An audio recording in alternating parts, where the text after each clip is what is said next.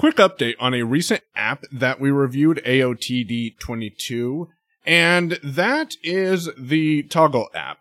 If you are a regular listener to the podcast, you might know that Damashe and I have been experimenting with time tracking since around Christmas or so. And I'll admit, over the past couple of weeks, have kind of fallen off the bandwagon with time tracking. I'll explain to you more about that later on in this episode. But one of the apps that we recommended, Toggl, with the second to most recent update, kind of became virtually unusable for blind and visually impaired users who are leveraging voiceover. Unfortunately, this is a problem that we as screen reader users face when relying on third party services. I want to let you know how I've been tracking my time. In a previous episode, I mentioned Launch Center Pro, and I've been leveraging a combination of shortcuts with Toggl to track my mobile time when I remember. And as I said, I'm kind of guilty of not doing this. I think I just got an email notification saying that I have an eight hour timer that's been, or toggle that's been running since, uh, that's incorporated in a shortcut and I forgot to stop all my toggles. Anyways, whew, I don't have any motivation to go into the Toggl app to check out my time tracking needs right now because that's virtually unusable. And that's what I wanted to share with you. More information about today's application can be found at yourownpay.com forward slash AOTD24. And today's episode is thanks to the amazing individuals like yourself who have elected to experiment with the email service provider ConvertKit. Head on over to yourownpay.com slash AOTD24. Get yourself a free 30 day trial and check it out. See if you like it too at no additional charge to yourself for using the link in the show notes. We get paid $8.70 on their base plan. That's 30%. Every month you decide to pay them. If you're interested in passive income, that's called affiliate marketing. I'm passionate about the product, sharing it and getting paid to do so. If task management is something like myself you might struggle with, then you should probably listen to the entire episode. Now, on DM35, Damashe and I sat down and chatted about some of the features we both love and hate about Todoist, today's app of the day. Today, I'm going to share with you a couple of tips to help you quickly get information into your project management system, as well as be able to manipulate that information once it's in there. Now, a book I can recommend and not recommend both at the same time because it kind of bored me a little is Getting Things Done by David Allen.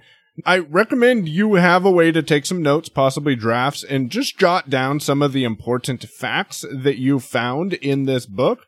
So for me, one of the things was get everything into a regular place that you can process on a regular basis. So that translates to the inbox in Todoist. We'll talk about that in a second. As a voiceover user, when you open the Todoist app, you are presented with three sections. The first section I like to call the toolbar has your productivity button, notifications button, and settings.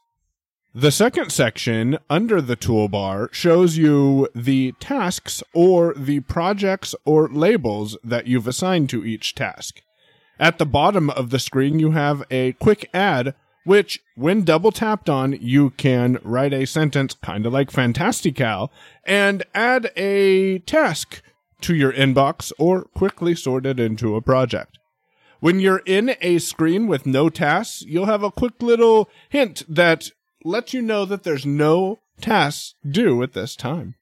With hints enabled, the productivity button will tell you how many tasks you've completed without having to actually tap on it. Flicking through productivity, navigation, and settings will loop back to productivity if you're flicking with voiceover. And in order to move focus from this toolbar, you need to explore by touch towards the middle of the screen. When you're in the middle of the screen, on any of the views, whether that be a list of your projects or a list of your tasks, two finger double tapping, also known as the magic tap, will quickly drop you into the edit box where you can quick add your tasks. Choosing a due date sometimes can be a bit complicated. You'll have to explore that a little bit yourself. And in order to get reminders for tasks, you'll need a premium membership. Take a listen to DM35 where we chatted more about that. I'll link to it over at yourownpay.com forward slash AOTD24. But that today is a quick introduction to the Todoist application. Explore it for your project management needs, and hey, maybe you'll get excited by the gamification too. You've been listening to Your Own Pay podcast. If you've enjoyed today's episode, visit yourownpay.com slash cast for exclusive content and to contact us today. We're eager to hear your thoughts and about how you're making this podcast your own. Thanks for listening. We'll be back soon. The Your Own Pay podcast, yourownpay.com.